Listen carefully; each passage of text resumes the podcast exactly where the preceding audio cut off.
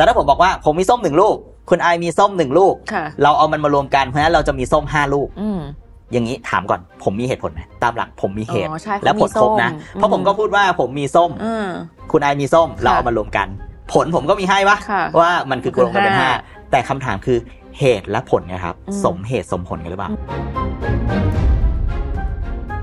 หลายครั้งทางตรงกลางไม่ได้เป็นทางที่ดีที่สุดเนาะอ่า เราควรจะถามมากกว่าเช่น ถ้าเราต้องคิด solution อะไรบางอย่างแล้วเราเห็นไม่ตรงกันอะอืมแต่ solution นี้กำลังทำเพื่อลูกค้าค่ะ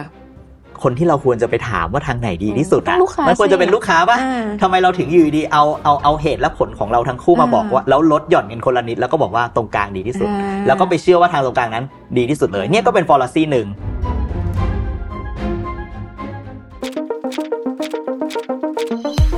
Remaster Mastering Your Skills ร่วมฝึกฝน พัฒนาทักษะของคนยุคใหม่ไปพร้อมกัน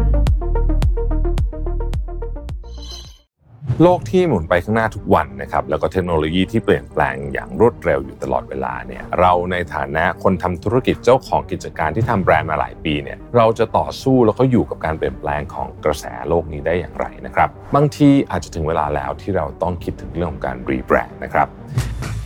กับคอร์สเรียนสดแบบ On-site Rebranding for Entrepreneurs สร้างโอกาสใหม่ให้แบรนด์เดิมสำหรับคนทำธุรกิจนะครับ รุ่นนี้เป็นรุ่นที่ 3 แล้ว กับเนื้อหาฉบับอัปเดตล่าสุดถ่ายทอดจากประสบการณ์ตรงของการรีแบรนด์ศรีจันทร์ของผม ที่ทั้งคัดทั้งเคี่ยวจนได้องค์ความรู้สุดเข้มข้นนะครับ สามารถสมัครและอ่านรายละเอียดเพิ่มเติมได้แล้ววันนี้ที่เว็บไซต์ mission to the moon co หรือ line oa at mission to the moon แล้วพบกันนะครับ วัสดีค่ะคุณสเอิวัสดีร์ธครับเรามาอยู่กันในพาร์ทที่สองนะคะ ยังคุยกันถึงเรื่องของทักษะการคิดละกันค่ะ จากครั้งที่แล้วที่เราได้คุยกันในเรื่องของกระบวนการในการคิด เราก็ได้เทคนิคดีๆ แต่ละสามขั้นตอน รวมถึงเทคนิคในการแบบเริ่มการเอะแบบมีเซลฟ์ชัตเตอริงในการเอ่อเริ่มฝึกการคิด วันนี้เราอาจจะมาคุยกันต่อเนื่องในเรื่องของ critical thinking อะค่ะว่าบางทีมันก็ยังมีเหมือนกับเหตุผลหรืออะไรบางอย่าง ที่เราก็ยังเกิดความผิดพลาดอยู่ดี มันเกิดจากอะไรหรือว่าอืมเราจะทำยังไงให้มันแบบไม่เกิดขึ้นอืมค่ะโอเค ถ้าทวนแบบครั้งที่แล้วแบบเร็วๆเนาะกระบวนการคิดแบบ critical thinking เป็นกระบวนการที่ทุกคนทำได้อยู่แล้วค่ะอ่า ไม่ว่าจะเป็นการทำความเข้าใจนะครับ ผ่านการแตกองค์ประกอบเนาะค่ะการเอาองค์ประกอบเหล่านั้นมาเชื่อมโยงด้วยเหตุและผล เราเรียกมันว่าการวิเคราะห์ค่ะเนาะ แล้วสุดท้ายก็คือการพยายามคาดเดาคำตอบอืมหรือการตัดสินใจอนุมานที่เป็นไปได้ที่เราเรียกมันว่าการอนุมานนั่นเอง ทั้ง3 step เนี้ยเป็น3 step ที่เราทำได้กันอยู่แล้ว แต่ปัญหาของมันก็คือ เราเหมือนมีสมองอีกอันหนึ่งค่ะที่พยายามจะตัดสินใจแทนเราอยู่แล้วพยายามจะสร้างคำตอบบางอย่างขึ้นมาเร็วๆ เราเรียกมันว่าการ jump to conclusion หรือการพยายามจะสร้างชุดคำตอบเพื่อทำให้เราตัดสินใจได้เร็วที่สุด อย่างที่คุณอายพูดไปเมื่อกี้เลยก็คือค่ะการสร้างการมี self chattering อืมมันจะทำให้เราเบรกค่ะการ jump to conclusion นี้นะครับ แต่ทีเนี้ยเมื่อกี้คุณอายพูดถึงสิ่งหนึ่งที่ผมว่าคนในสังคมก็พูดถึงเยอะมากๆในช่วงนี้เนาะมันคือเรื่องเกี่ยวกับ ตรรกะวิบัติ หรือเรื่องเกี่ยวกับ bias อืมอ่าแบบมีนะครับอคติกับบางเรื่องาถูกต้องครับตรรกะวิบัติหรือว่า bias เนี่ยจริง ๆ ถ้าเกิดเรามาพูดกันเนี่ยมันคือการจำทุก conclusion นั่นแหละครับคือถ้าเราพูดเลยก็คือตรรกะวิบัติเนี่ยมันคือการให้เหตุผลรูปแบบหนึ่งที่ไม่ว่าเราจะสร้างขึ้นมาเอง หรือว่าไม่ว่าจะเป็นคนอื่นมาพูดกับเราด้วยเหตุผลอะไรบางอย่างแล้ว เราเชื่อเราเอาการให้เหตุผลนั้นมาเป็น ใจความหลักในการที่เราจะตัดสินใจ ซึ่งไอเหตุและผลนั้นนะครับ มันมันมันไม่ได้ทำงานกันด้วย 3 step ของ critical thinking ตามปกติ แต่ว่ามันพาเรากระโดดอืมไปที่คำตอบแล้วบอกเราเลยว่า เชื่อเถอะอืมเช่น เช่น เช่น ผมยกตัวอย่าง เวลามีคนมาบอกเราว่า เฮ้ย เธอสิ่งเนี้ยควรซื้อไหมอืมแล้วเขาให้เหตุผลเราบอกว่า ควรซื้อสิคะ เพราะว่าใครๆเขาก็ซื้อกันอ่าอ่าอ่าใครๆเขาก็ซื้อกัน ใคใครรๆๆก็เขาก็ซื้อทำกักันนใครๆเขาก็ซื้อกัน หรือแบบ เออไอประโยคแบบเนี้ยเราบางบางครั้งเราฟังแล้วเราก็โอ้โหมีเหตุผลมากเลยนะไอเหตุผลที่บอกว่าใครๆเขาก็ซื้อกันอะอ่ามัมันก็ดูเป็นเหตุผลที่หนักขอแน่งนมันเนาะต้องมีอะต้องของมันต้องมีใช่ไหมแต่ถ้าเราย้อนกลับมาดูดีๆครับไอ้ประโยคที่ว่าใครๆเขาก็ซื้อกันอะมันถูกสร้างขึ้นมา มันเป็นเหตุและผลที่อ้างขึ้นมา เพื่อพยายามจะบอกว่าคนหมู่มากเขาทำกัน เราก็เลยต้องทำตามด้วยต้องทำบ้างแต่ถ้าเรามาแตกองค์ประกอบ ดีๆ เรามาพยายามหาเหตุผลดีๆครับ เราจะพบว่าจริงๆ ของสิ่งนี้มันจำเป็นกับเราปะอ่าเราต้องการไหมเหมาะกับเออเราหรือเปล่า ใช่ฟังก์ชันหรือเออ feature มันตอบโจทย์เราไหมเออราคามันเป็นราคาที่เรารับได้หรือเปล่า เราซื้อไปเราจะใช้บ่อยไหมเนี่ยพวกเนี้ยไอไอไอการสร้าง self chattering ขึ้นมา ค่ะ แล้วเราพยายามจะทำความเข้าใจ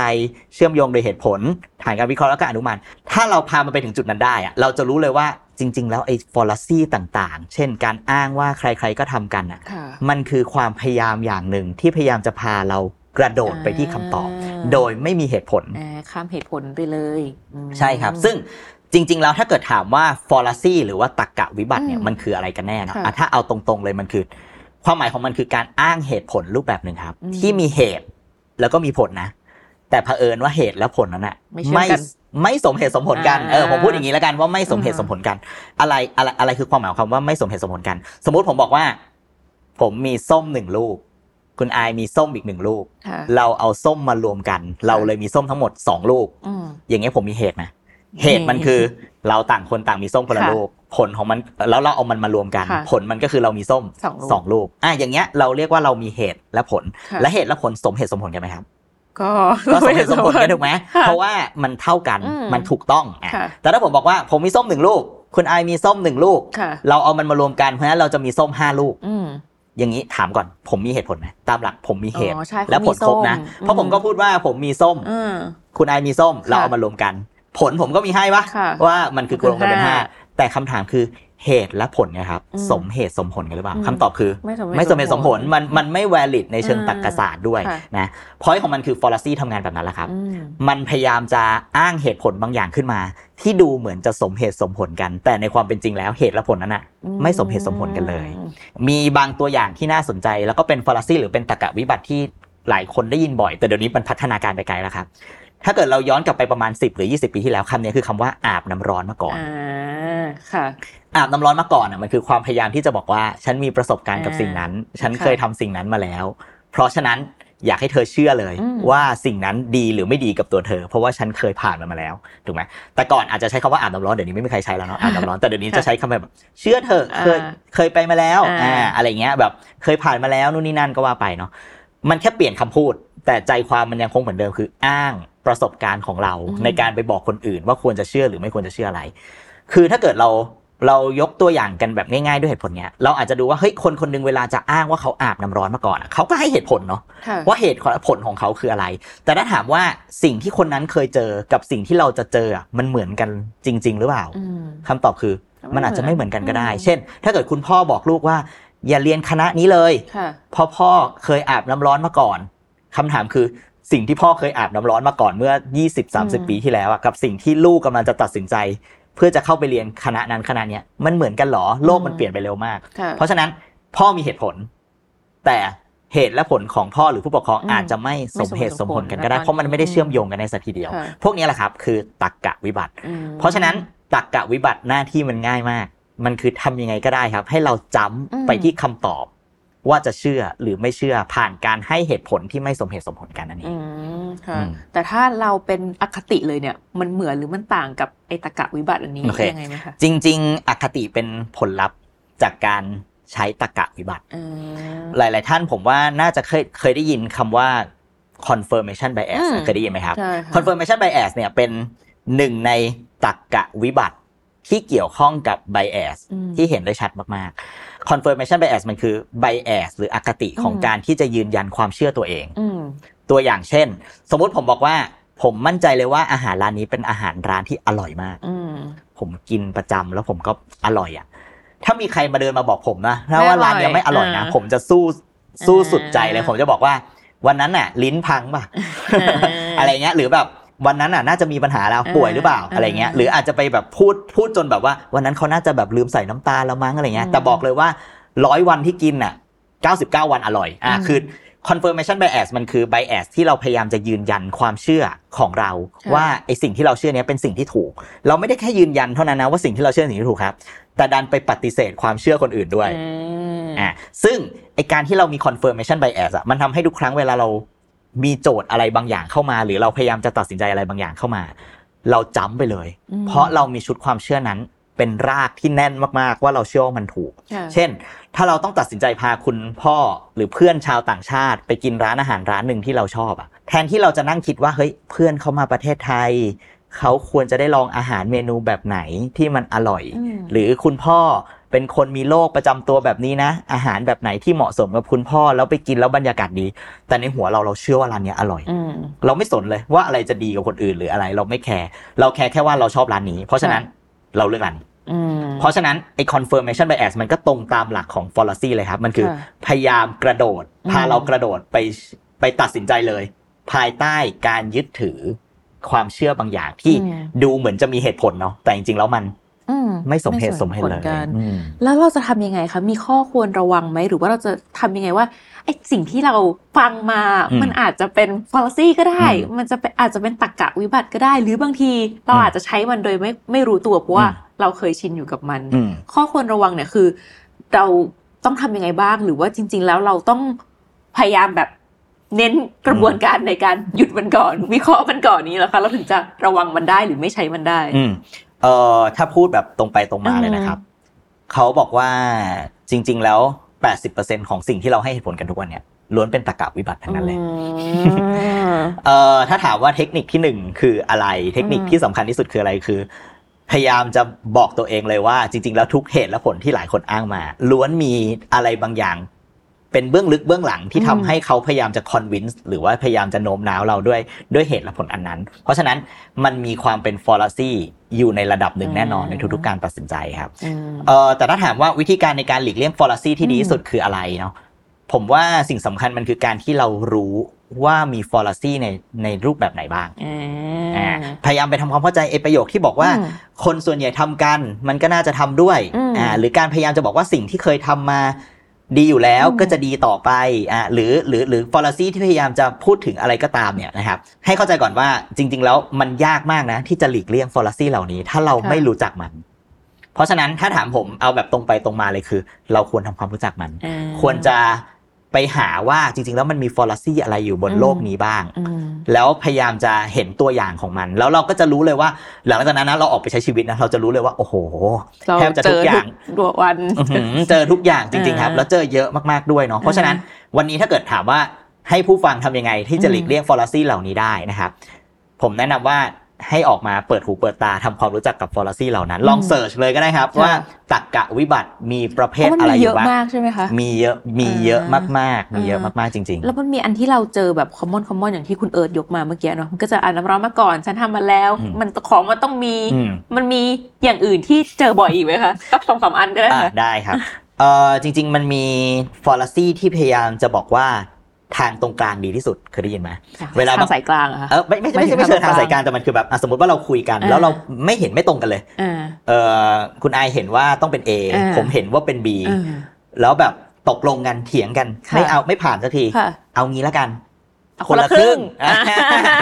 อ่าคนละครึ่งนะไออ่าคนละครึ่งดีที่สุดคือเวลาเราฟังแบบนี้เราก็โอ้โหเออเออทางก็ตดีรงเนอะกลางมันก็เออดูเป็นทางที่ดีเนาะก็เอาของคันบ้างของเธอใช่บ้าป่ะงเออถูกไหมแต่ในความเป็นจริงครับ หลายครั้ง ทางตรงกลางไม่ได้เป็นทางที่ดีที่สุดเนาะอ่าเราควรจะถามมากกว่าเช่น ถ้าเราต้องคิดโซลูชันอะไรบางอย่างแล้วเราเห็นไม่ตรงกันอะอืมแต่โซลูชันนี้ยกำลังทำเพื่อลูกค้าค่ะ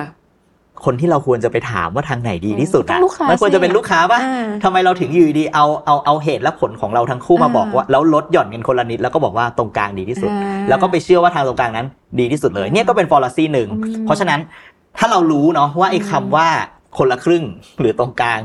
ไม่ได้เป็นสิ่งที่ดีที่สุดจริงๆหลังหลังจากนั้นเวลาเราไปคุยกับใคร แล้วเขาบอกเราว่า ตรงกลางไหม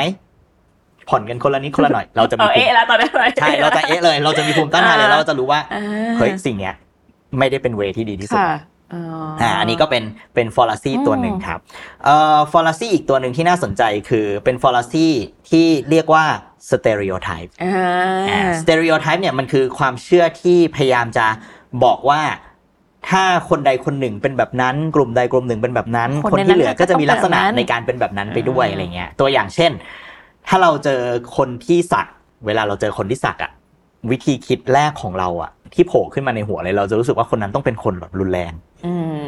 แต่ในความเป็นจริงหลายคนครับเขาก็สักด้วยความเป็นศิลปะศิลปะชอบอืมอะไรเงี้ยแบบลักษณะลวดลายของมันค่ะก็มีไม่ได้แปลว่าคนที่สักต้องเป็นคนแบบจิตใจอืมโหดต้องเป็นร้ายคนไม่ถูกไหมดีเออเพราะฉะนั้นน่ะเมื่อไหร่ก็ตามที่เรากำลังสเต r e โอไทป์ด้วยการอืมไปปักใจเชื่อว่าคนกลุ่มหนึ่งเป็นแบบนั้นด้วยความเชื่อพื้นฐานที่เรามีอะอืมเราก็ค่อนข้างมั่นใจได้เลยว่าเนี่ยคือฟอร์ซีอืมเป็นตรรกะวิบัติรูปแบบหนึ่งแน่นอนที่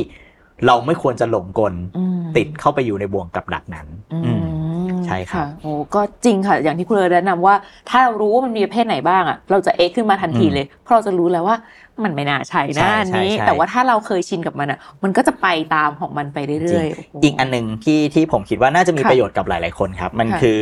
มันคือฟอลซีที่พยายามจะ อ้างอิงถึงความสำเร็จที่มีมาในอดีตอืมแล้วเอาสิ่งนั้นอะมาเป็นตัวการันตีผลที่จะเกิดขึ้นในปัจจุบันอืมเช่น เช่น เช่น เราเคยทำโปรเจกต์โปรเจกต์เนี้ยมาห้าถึงหกปีแล้วโอ้ดีทุกปีเลยค่ะปีนี้ทำด้วยอ่า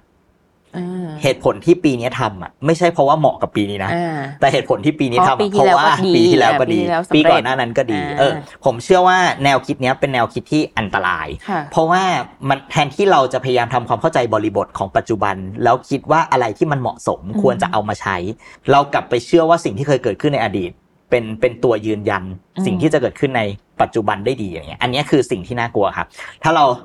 ผมผมว่าที่พูดมาหลายคนอาจจะเริ่มเริ่มเริ่มนึกขึ้นในหัวเอ้ยมันเคยได้ยินคำว่าผลการดำเนินงานในอดีต ไม่ได้เป็นตัวอ่ายืนยันผลการดำเนินงานในการอลนางคตทุนใช่ไหมคะเออมซึ่งผมว่า mindset เนี้ยก็ใช้ได้กับทั้งชีวิตการตัดสินใจในแง่การทำโปรเจกต์เนาะรวมถึงการลงทุนด้วยอืมหุ้นที่แต่ก่อนเราเคยได้ผลตอบรับที่ดีมา เราก็ค่ะจะคงจะรู้แล้วนะครับ ในปัจจุบันว่ามันไม่ได้ส่งผลที่ดีค่ะเหมือนกันในปัจจุบันก็ได้ถูกไหมค่ะเพราะฉะนั้น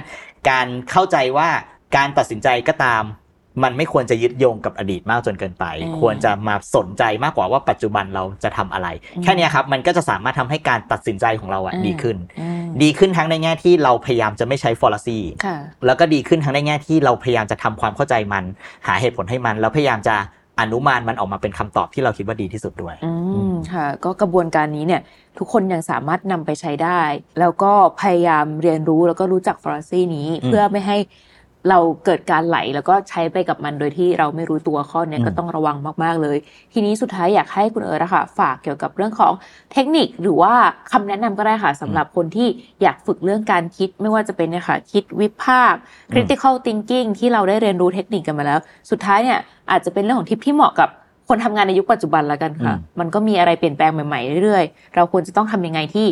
คิดได้ดีที่สุดหรือยึดโยงอยู่กับบริบทนี้พยายามอย่าเพิ่งรีบแบบไปหา solution อาจจะฝากเป็นเทคนิคอะไรอืมต่างๆค่ะได้ครับ อันที่อันแรกที่เคยพูดไปแล้วคือการสร้างเซลฟ์ h ช t เ e อริงอืมคือการสร้างเสียงในหัวเพื่อพยายามเอะแล้วก็ไม่กระโดดไปที่คำตอบเร็วจนเกินไปค่ะเนาะอันนั้นเราพูดถึงจุดตั้งต้นเลยหรือต้นตอที่ทำค่ะให้เราสามารถคิดได้ดีขึ้นนะครับแต่ถ้าเกิดเราใช้ประโยชน์จากทั้ง 3 องค์ประกอบ ทั้งการทำความเข้าใจผ่านอืมการแตกองค์ประกอบ การให้เหตุผลถูกไหมแล้วก็สุดท้ายก็คือการอนุมานเนี่ยอนุมานจริงๆเราพบว่าทั้ง 3 องค์ประกอบเนี้ยเราสามารถแยกฝึกมันได้คนละแบบอืหมดเลยนะ ตัวอย่างเช่น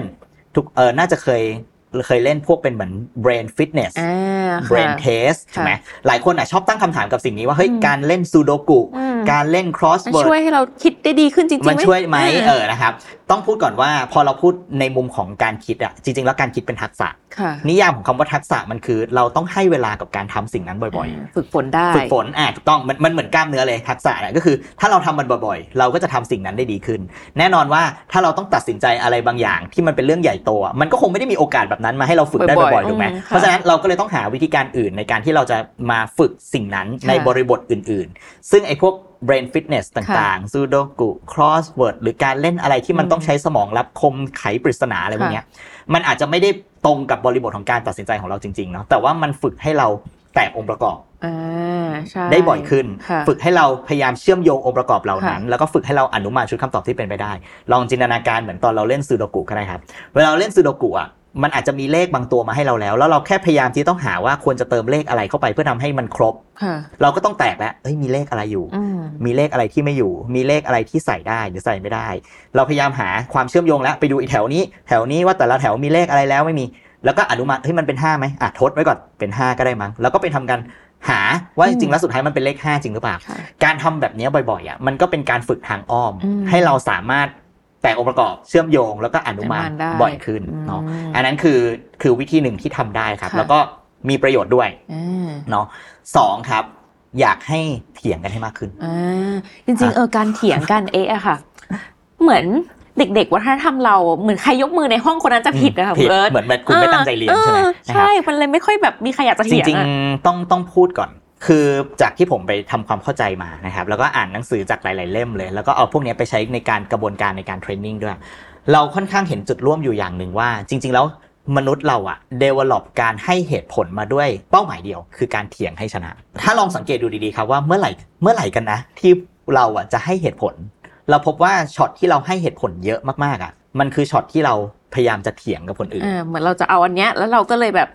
อ่าใช่เถียงไปไว้ให้ชนะพูดพูดว่าเออออะไรอย่างเงี้ยนะครับค่ะเพราะฉะนั้นอะการเถียงกันหรือการ discuss หรือการพยายามพูดในสิ่งที่เราเห็นไม่ตรงกัน แล้วพยายามจะใช้เหตุผลมาเพื่อ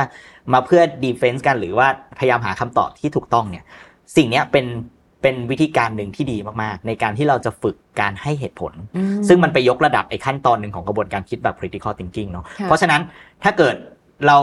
รู้สึกว่าการเถียงกันเป็นเรื่องไม่มีประโยชน์ การเถียงกันทำให้เกิดความแตกแยก ผมอยากให้มองอีกประโยชน์หนึ่งของการเถียงกันมันคือการฝึกกระบวนการให้เหตุผลอืมเพราะฉะนั้นถ้าเกิดในนี้มีคุณครูหรือว่ามีแบบใครก็ตามที่เป็นแบบเนี้ยเหมือนกันเป็นนักออกแบบกระบวนการเรียนรู้อย่างเงี้ยคล้ายๆกันครับ เราสามารถใช้กระบวนการในการเถียงกันมหรือกระบวนการในการตั้งคำถามต่อกันเนี่ยมาเป็นวิธีการหนึ่งในการฝึกการให้เหตุผลนะครับเขาพบว่าเด็กที่ผ่านกระบวนการในการเรียนรู้การโต้วาทีค่ะ มาอืมจะเป็นคนที่มีความสามารถในการให้เหตุผลที่ดีมากอ่าแน่นอนๆซึ่งมันค่อนข้างชัดเจนครับว่า ยิ่งเราฝึกให้คนเถียงกัน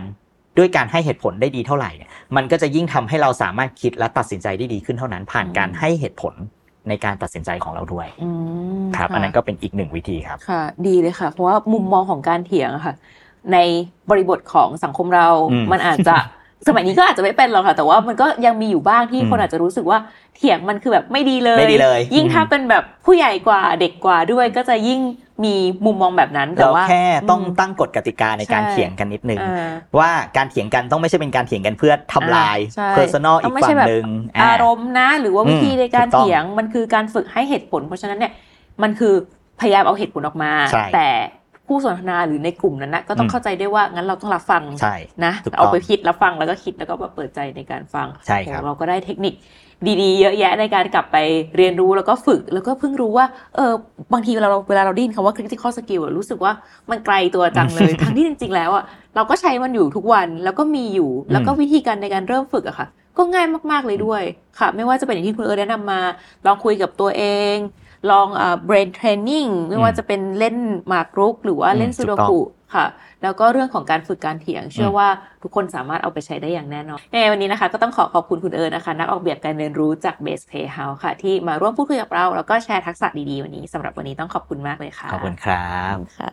วันนี้นะคะเราก็ได้เทคนิคดีๆ มากมายเลยค่ะ จากการคุยกับคุณเอิญนะคะ ผู้เชี่ยวชาญในด้านของการออกแบบการคิดค่ะ ซึ่งเราก็ได้เรียนรู้ทักษะดีๆ แล้วก็กระบวนการคิดที่ทุกๆ คนนะคะ ใช้กันอยู่แล้ว แต่ก็ต้องยึดเกี่ยวกับกระบวนการนี้ ไม่ว่าจะเป็นเรื่องของการแตกองค์ประกอบ การให้เหตุผลแล้วก็การอนุมานเพื่อที่จะหาคำตอบนี้ ต้องอย่าลืมนะคะว่าเราเนี่ยมักจะกระโดดไปหาคำตอบมัน แต่เราเนี่ยจะต้องกลับมาหยุดคิดก่อน แล้วก็พิจารณาบริบทนั้นๆ รวมถึงปัจจุบันนะคะ เราจะพบกับเรื่องของ fallacy หรือว่าตรรกะวิบัติเนี่ยมากมาย ก็อย่าลืมทำความเข้าใจมัน แล้วก็เราจะได้รู้ว่าอันเนี้ยคือเหตุผลที่เรานะคะไม่ควรใช้แล้วก็ได้หยุดคิดวิเคราะห์เรื่องของบริบทที่เราเนี่ยจำเป็นจะต้องใช้จริง ๆ ค่ะสำหรับวันนี้นะคะ ก็เชื่อว่าหลายคนเนี่ยน่าจะได้ทักษะแล้วก็ได้แนวคิดหลาย ๆ อย่าง ถ้าใครนะคะ อยากเรียนรู้เรื่องทักษะอะไรเพิ่มเติม สามารถคอมเมนต์กันเข้ามาได้ค่ะ แล้วก็ต้องขอบคุณทุกท่านเลยที่ติดตามรายการ Remaster นะคะกลับมาพบกันใหม่ในวันเสาร์หน้าสำหรับวันนี้ สวัสดีค่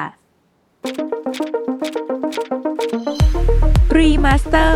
Mastering Your Skills ร่วมฝึกฝน พัฒนาทักษะของคนยุคใหม่ไปพร้อมกัน